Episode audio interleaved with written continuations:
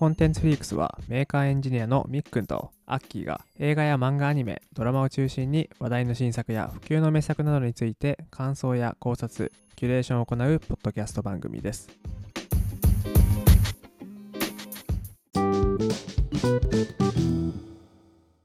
みっくんです。アッキーです。はい。ということで、コンテンツフリークス第23回ですかね。23回です。はい、になります。で、本日はですね、夏にやってたドラマですね、の、こっちを向いてよ向井くんの感想会を取っていきたいと思ってます。いやー、いこれや刺さっちゃいますね。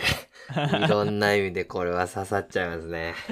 すでにもう刺さってる人がここにいるんですけど、刺さりまくりでしたね、もう。もう、もうなんかもう、向井くんは俺なんじゃないかと思って、もういっぱいあったよ。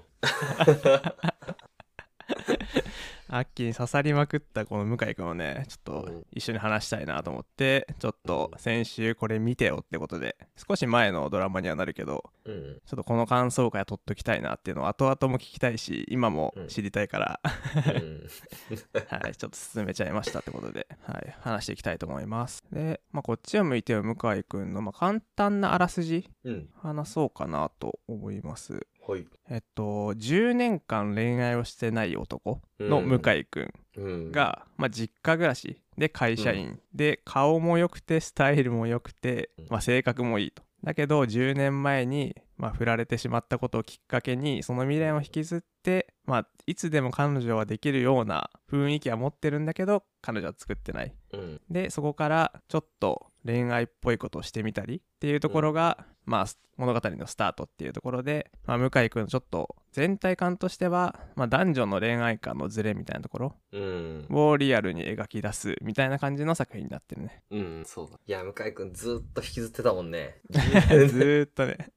10年後もさ、その10年前の彼女のさ、うん。と一緒に過ごした日々みたいのすっげえ思い出してたもんね。ね、鮮明に全部覚えてる感じだったね。鮮明に街行く場所でさ、あ、なんかここ、なんかこういうシーンがあったな、みたいな、パーって出てきたりしてさ。私、向井くんの、まず普通にあの俳優さん、うん赤楚赤楚くんね。赤楚エイジ赤楚エイジ、うんめっちゃかっこいいね、あの人。めっちゃかっこいいね。めっちゃかっこよかった。めっちゃかっこいい。今ね、うん本当にすごい人気あるうん。俳優さんだよ。ああ、そうなんだ。誠実そうな顔で、すっげえ整ってるじゃん。うーん、そうそうそうそうそう。最近だとあの。ゾン100おーアニメあったじゃん。あれの映画もうん。主人公赤楚くんだよ。うわ、でも合うな 合うな、そう、そういう役めっちゃ合うな誠実でちょっと弱そうだけど、みたいなうん。うん。感じの役は絶対合うよね。うん。いや、めっちゃイケメンだったな。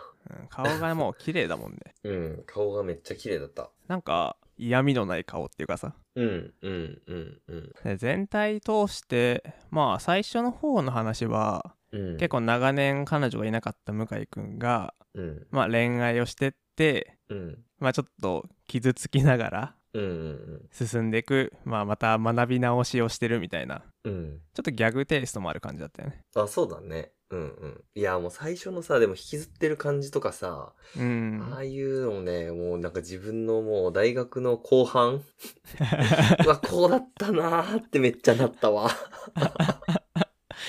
それそ、そうだったね、そういえば。思い出し思い出した大学の。おめっちゃ笑っとるやん。いや、そうだったわ。だし、うんそう、だからね、うん、わかったわ。結構。あいろいろこう向井君の気持ちが？思い出し、うん、いろんなところで思い出しちゃうのも分かったし。うん、私なんか、うん、そう、そうでした。そうでした そうでした。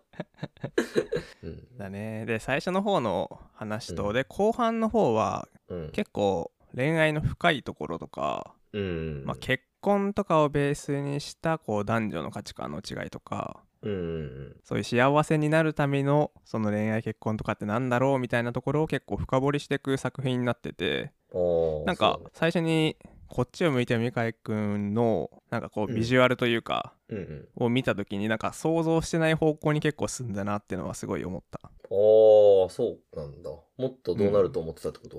いやもっとタイトルからしてさうん。こっちを向いてよ向井くんだからさうん。こう結構もうイケメン男子が出てきてうん。でそれを女の子がこう取り囲むみたいな、はいろんな、はいはいはいまあ、イケメン男子に対して女の子がいっぱいこう、あ前は前は来て振り向かせようとする。そうそううそうそうそうん。はいはい。確かに。俺もタイトル、一番最初そう思った。うんでもなんか1話から全然違ったからね。そうそうそあ そうっち？みたいな。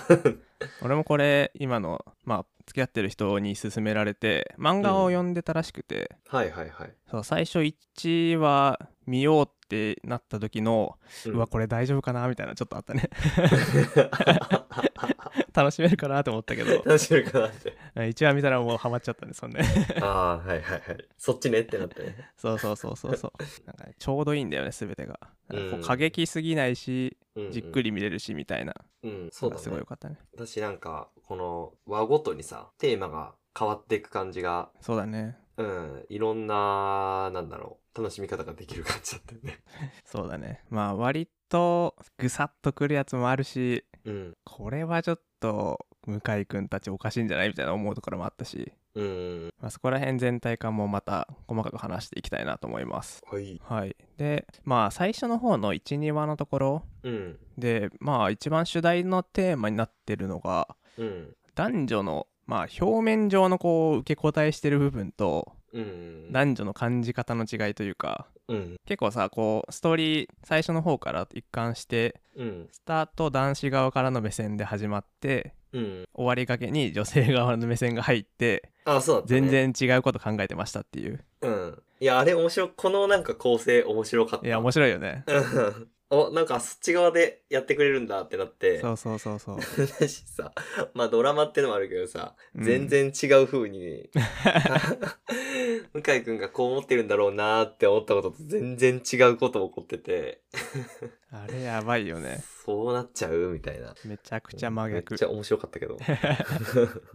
1話の方は確か会社に新しい女の子が入ってきて、うん。こう後輩に嫌がられてると思ったら後輩といい感じだったっていうね、あ、そうね。そうそうそう。あれとかもね。短期採用で入ってきた女の子が可愛くて、で、会社の後輩がその女の子にアタックしてる感じなのを、その女の子は嫌がってるって向井くんは思ってたんだけど、うん。だから向井くんは助けに行くんだけど、実はその嫌がってって見えたその後輩の相手のことの方が、あの、いい感じになってて、そうそうそう向井くんは全然うまくいかないそいうう。この人邪魔みたいなね この人、この人何やってんのみたいな邪魔しないでって感じだった。あそこまですれ違うのもすごいけどねいや、でもさ、この1話のこのな、あの、短期で入ってきた可愛い女の子の中谷さん？うんうんうんこの人はね、さすがに、さすがに思わせぶりが過ぎる。この人の動きやられたら、俺、向井くんと同じ捉え方するよ。俺これめっちゃ向井くんと同じ捉え方してたもん。で、最後のさ、その答え合わせの中谷さん側の描写？うん見た時にさ、お前なんなんってなったマジで。それはないやろ。嘘だろってね、嘘だろうってマジで。特に結構思ったのが、うん、なんか、うんと、その会社の後輩の男の子がこの可愛い中谷さんに、えっ、と、仕事帰りにご飯誘った時に、うん可愛い中谷さんが、うーんってなんかちょっと嫌そうなような表情をしたっぽいのところで、向井さんも行きますかって聞いて、あ、向井さんも行くなら行きますってはいはいはいはい 言ったやつね。でさ、その、そんなんさ、そんなんもう、あ、俺が行くから、それわざわざこれ言葉に出して言うって、めっちゃ好きやんって思うじゃんね。めっちゃ好きやんって思うじゃんね。で、これ後からの答え合わせでさ、うんその後輩くんだけだと緊張しちゃうから、はいはいはいあ、向井さんも行くならじゃあ行きますっていう意味で行ったっていう風な答え合わせが出てたけど、そんなさ、これはさ、向井くんかわいそうだよ。めっかわいそうって思っちゃうよなちゃかわいそう。いやーなんか同世代の男としてはさ向井君と、うんまあちょっと向井君の方が上だけど、うん。なんかねそう思っちゃうよねそっちの味方になっちゃうよねいや俺完全に向井くん側だったよ、これ。絶対に。これさうん。ちょっと本当に女性の目線の意見聞きたいよね。あ、聞きたいな。聞きたいな。これで。え今のシーンはめっちゃ聞きたい。ね。うん。向井君側がおかしくないって。うん、え、みんな言うかな。そんなん困るけど。ね うん。だって逆で考えたらおかしいよな。逆で考えたらね。うん。なんか誘われてさ、あ、うん。その女の人に対して、あ、あなたが行くなら行きますよって言ったらさ、うんそう思うじゃんね。好意があるって思うよな。ねこれはな、これは向井くんの味方だぞ、俺は。完全に。最終的になんだっけな告白しようとするんだっけでそういうのじゃないんでって言われるんだよねそうそうそうそうそう、はいはいはいなんかそういうことが積み重なって、あうんそれとあともう一個大きいのは、一緒に、そう会社の誕生日プレゼント担当になっちゃったから、その女の子が。はいはいはい一緒にプレゼントを探しに行くの手伝ってくれませんかっていう話になって、向井くんとその女の子、中谷さん二人で買いに行った時に、うんもらったプレゼントで微妙なのありますかっていうので、うんなんか鹿の角かなんかもらって、微妙だったっていう話をして、向井くんが寂しそうな表情をしてたと。その時に。うんだから、その寂しい感情を上書きしてあげたいって言って、誕生日プレゼントに鹿の角をその中谷さんが向井さんに渡したと。これで、なんか、その寂しい思いじゃなくて、楽しい思いで上書きしてくださいみたいなので、うんいや、これもさ、そんなん好きやん。好きやんって思っちゃうよなこれはマジで思う。マジで、この中谷さんはね、マジで向井くんの味方だわ、俺、この輪は。でも最後にさうん毎回こう坂井戸さんにさ、うんうんうん。こう向井君が全部諭されていくわけじゃん刺されてくね。でもなんかその意見聞いてると、うん。確かになみたいな 俺らが言われてるみたいな確かに。そう本当になんかその女の子のことを見てたのか、うん。なんか向井君視点で言うと、うんうん。結構その女の子が言われたことで自分がどう感じてるかしか考えてないというか、はいはいはいはい。その女の子がじ本当にどう思ってるかとかその女の子を知ろうみたいな確かにうんその描写一切ないんで、そうだね、確かに。そううん。だからそこら辺がね一般論として、うんうんまあなんか向井君の恋愛の仕方は、まあ、こういう風に言われてるから、うんうん。あ俺のこと好きなんだみたいな、うんなんかもっと起きてる現象に対してなんかそう思ってるだけで、うん。なんかもっと感情というかその人がうん。実際にどう思ってるかみたいなところまでなんか触れられてなかったのかなみたああいな。ー、そうだね。そうそういうところなんかなみたいな感じかなうん。あ、でも、でも、でも10年ぶりの向井君にはちょっとねじそうだよ。そうだよ。10年ぶりの向井くんにはついて。しかもこれ後輩にっていうのがね、現実だったらマジで落ち込むわ。終わり終わりだよ。そうだよね。だってさ、最後さ、これもなんか、向井くん的にはいけるってなってさ、じゃあ、うん。付き合いますか？って言ってさ、いや、言い方、それも、その言い方もどうかと思ったけどさ、めちゃくちゃ得意げ。そうそうそう。もうなんか、確信したみたいな感じで。え、え？って、え？って 気まずい時間気まずい。めちゃめちゃ気まずい。もう恥ずかしくてもう会社行けないそんな。いやー初回からね、うんこの俺らを心をえぐってくる感じだったけどいや、本当に。いや、で、あと初回でさ、その、うん10年前に別れちゃった元カノとのうん。描写みたいなところで、なんか、うん。向井くんが、なんか別れちゃった原因みたいなので結構気にしてたところで、はいはいはいあの、つけ、元カノに、これからも守るねってって言った時に、元カノが、え、守るって何みたいな。何から守るの、言われた時に、向井くん的には、その自分が守るに値しない小さい男だから、そういう風に聞かれたんだっていう風に、こう読み取っちゃった部分。でもさ、はい。で、この、守るっていうことに対してさ、うん。なんかその、坂井戸さんがさ、守守るって言われるとなんか見下されてるような感じになるって。うん。見下されてると思う？自分のが低い方にと思われてると思うって言ってて。うん。確かにそうだなとも思ったんだけど、うん。いやこれも、うん。いやもう大学の初期俺こうだったわ。いや守ってあげたいみたいなこれも刺さりましたわ。刺さったね。これも刺さりました。遅い。10年後に。これも刺さりましたわ。あそうなんだ。うん、高校の後半から大学の初期とかなんだろう大切な人を守るも守ってあげたいみたいな風な考えだった、ええだからね。結構じゃあねあれだね高校時代のアッキーはちょっと昭和っぽい価値観持ってたんやね、うん。そうそうだと思う。そうなんだ。そうだと思う。うん。えその時その時の彼女に「守るって何?」って言われたわけではない？あそうではない。そうではない。そうではない。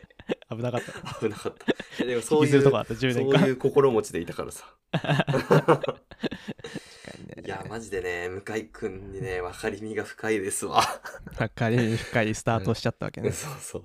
その後の話もね、うん刺さるのいっぱいあるよね。刺さりまくりも全部。2話とかは全男性が、うん正直なんかいろんな人の話聞くじゃん、やっぱ。うんうん。恋愛の話とかって。まあうんそんなに話してないけど、まあ、つどつど聞く話でさ、うんうん。この2話みたいな話はめっちゃ聞くよね。このうん恋愛におけるこうタイミングの重要性みたいなさ。はいはいはいはいはい。男性が盛り上上がってきたタイミングでもう女性冷めてる問題は、はいはいはいはい。なんかもうめちゃくちゃ聞く気がするここれはタイミングですよ。いやー そうなんですねこれマジで聞くなんか、うん。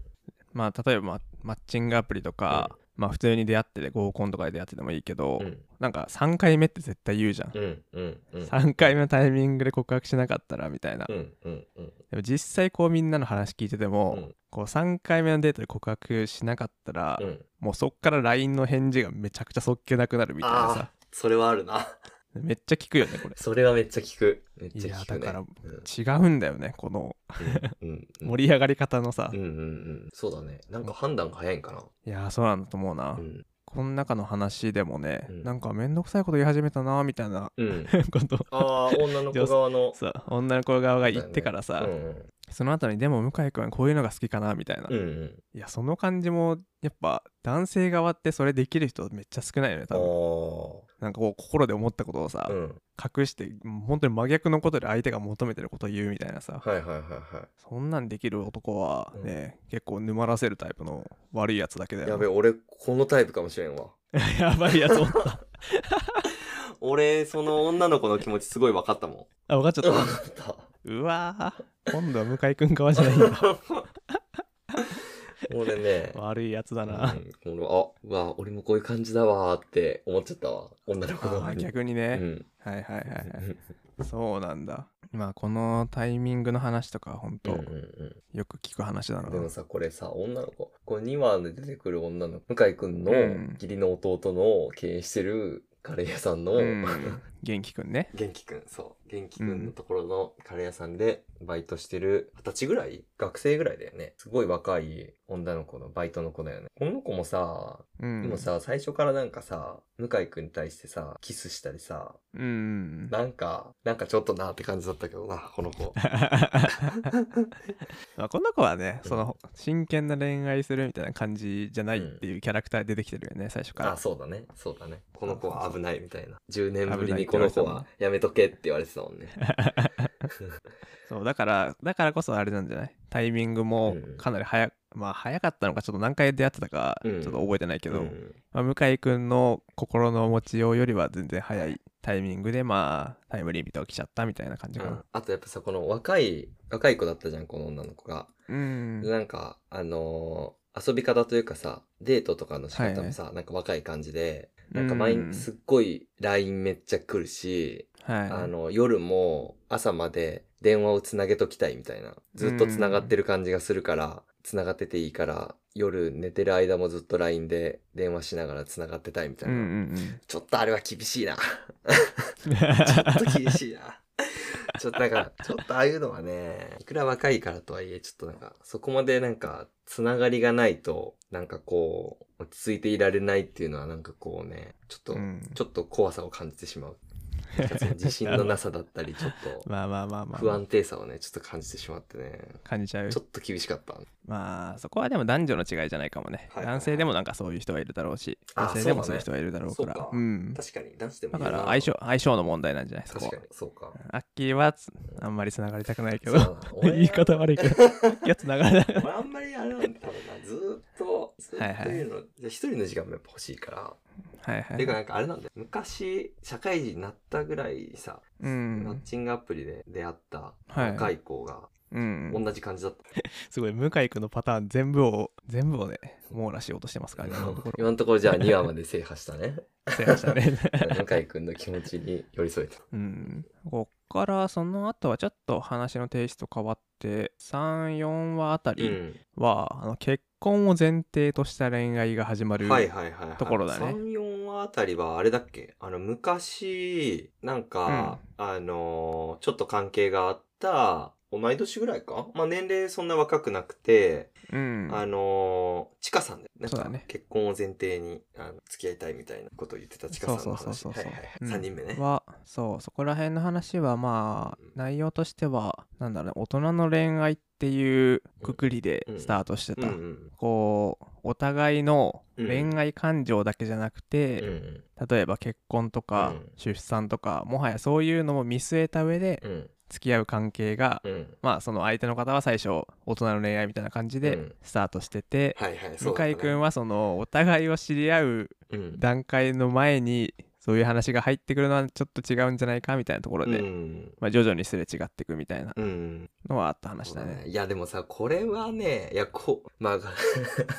ちかさんもさ、だって、うんこれで再会して、まあ、けそういう結婚を、まあ、見据えてお付き合いしましょうってなってさ、うん初回デートで結婚式場に行くのは怖いよ。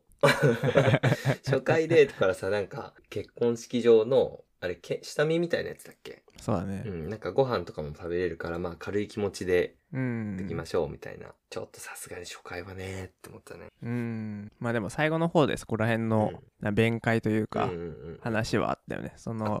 出産まで考えたらうん。もう今からうん結婚出会って結婚してうん結婚式挙げてうん。出産したらもう35ぐらいになってるみたいなうんうんそうそこら辺を考えてやっぱり焦ってたっていう話はうん。うん。最後の方にあったけどやっぱそこら辺は結構うん。これは男女のやっぱりうん違いはすごい大きく出るとこだよねうん、そうだね。向井君は相手の年齢も分かってるけどうん。もっとじっくりお互いのこと知りたいって思ってるしでも女性側からするとまあ体的な問題があるからどうしても焦っちゃうみたいなここは男女の価値観の違いがよく出てる場所かなとも思うしうん。なんかまあどっちも悪くないのかなっていう。うん。最初のでも話の時点で向井君が乗ってる時点でうん。どっちが悪いのかなみたいな のはちょっと。ああ確かにね。それを前提で、OK ですよって向井くんは言ってるから、そうそうそう。確かに。女の人はまあ言った通りに動いてただけといえばそうだけど。うん、で向井君というか男性側目線ですると、うん。まあ単純に女性側のこう年齢的な焦りとかのうん。部分を全然考慮できてないというか、うんうんやっぱりここも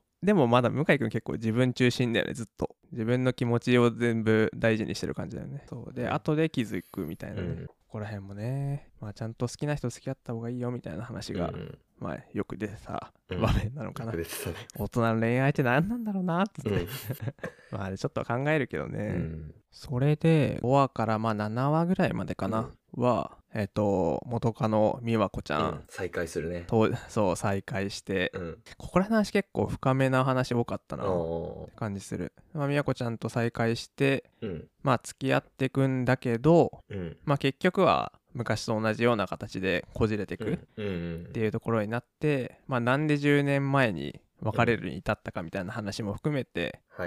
展開されていくところだね。うん。えーここら辺の話で結構まあ女性側の目線でも男性側目線でもあるなって思ったのはうん。このあのー向井君の高校科時代の友達かなうん。みんなの高校時代の友達みたいな人での一人のお母さんになってバリバリ働いてるみたいなキャラ。の言ってたセリフのところでうん。こう寂しさがどうなるみたいな話をこう美和子ちゃんがさうん。寂しいんだけど美和子ちゃんは一人で力強く生きていきたいっていう思いを持ってる人じゃんね、うんうん。そうだね。そのお父さんがすごいステレオタイプの人で、うんおばさんのことをすごい悪く言うというかうん。結婚してないおばさんのことを寂しいやつだな、みたいな。そうそうそうそう毎回毎回言って、結婚するのが幸せなことっていうふうに思ってるステレオタイプのお父さうん、だからそれに対して美和子ちゃんは、うんまあ反発してるっていうかん。うん。自分一人でも楽しく生きてうんってやるっていう心意気はあるんだけどただ寂しさもあるっていう、まあ、思いを抱えたキャラクターででそれに対してこうその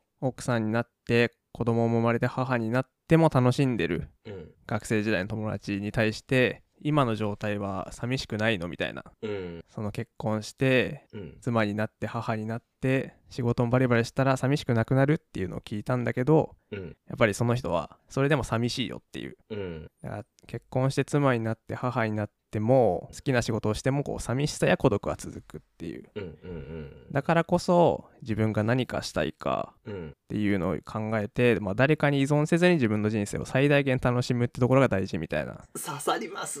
話が刺さります。ここねここも大人全員刺さるんじゃない？これはもう刺さる。この人かっこよすぎてさ、あこんなはっきりさ、分かって、もう、分かってやることもなんかね、刺さりすぎたわ。刺さるよねうん。いや、この素直に、そう、今は寂しくないのって聞くこの美和子も良かったね。うんちゃんと素直にこう聞いてる感じ。なかなか聞けなくない？そういうのって。そうだねうん。みやこちゃんは本当に多分ずっと悩んでたんだろうねそのことに対して、うんうんうん。でもこれはこの年代になって結構結婚30代ぐらいでしてない人とかはまあある程度みんな考えることだよね、うん。なんかそうこうまあある程度その寂しいっていう気持ちとか。うん。孤独だなみたいな気持ちがあるけどうん。そうあるけど一人でも生きていきたいみたいなタイプの人とか、うんだからそれを埋めるために結婚する人もいるわけじゃんねうん。うん。そうだね。で、も多分そのためにした結婚ってあんまり幸せにならないというか、うん。奥さんとかまあ母になっても、まあ、何しててもまあ寂しいって気持ちはやっぱりあるとうんうんでそうなるとそれを埋めるために結婚した人とかは、うん結婚したのに寂しいっていう風になってうん。うん。なんか何かがダメになっちゃう気がするなっていうのは。思ったねだからこそまあ言ってたみたいに自分の人生をどう最大限楽しむかみたいなところにやっぱり向き合い続けるのが大事みたいな、うんうん。かっこいい。かっこいいよこれ刺さりますよ、それは。これはね結構男女とか関係なく、まあ、人生においてうん。人間という生物的にこう寂しさは埋められないし、うん。まあ、それでも最大限楽しもうっていうところのこうスタンスを提示してくれてすごいいい話だったなっていうのは思いや、だよ。でも関係ってそうだよね。う。なんかこう何かを、このね、なんだろう、その寂しさを埋めるじゃないけどさ、うん、その若干依存みたいな感じでうん、思えて、そういうのって。やっぱそうじゃなくて、えーっと、こうなんだろう、互いに依存する関係じゃなくて、こう、二人がね、同じ方向を向いて、同じ方向に向かって、こう、平行でいるのが楽しいっていう、うん、そういう関係がやっぱいいよね。そうだね、そういう関係がいいよね、やっぱり。うん、2人がすごい向かい合ってるっていうよりは同じ方向を向いて、そ2人でいるからこそ最大限楽しめるみたいな、う。そうそうそう、それそ子れ。供がいるからこそみたいな のが一番理想の姿であるよね多分そうそう、それ。それそれです。いやーでもそれは結構この話見てかなり今後の考え方とかも、うんあ。こういう考え方があってうんいいなって思ったね今週もお聞きいただきありがとうございました今回はエピソードを2つに分けてお届けします次回も引き続きこっちを向いてよ向井くんについて感想会を話していますのでぜひ次回もお聞きください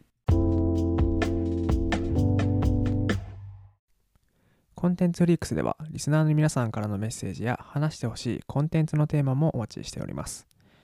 ツイッターでつぶやく際は、ハッシュタグコンフリでの投稿、お便りは番組紹介欄の Google フォームからお願いします。そして、もしよければ、お聞きのポッドキャストアプリで番組のフォローとレビューもお待ちしております。では、今回はここまでです。お聞きいただきありがとうございました。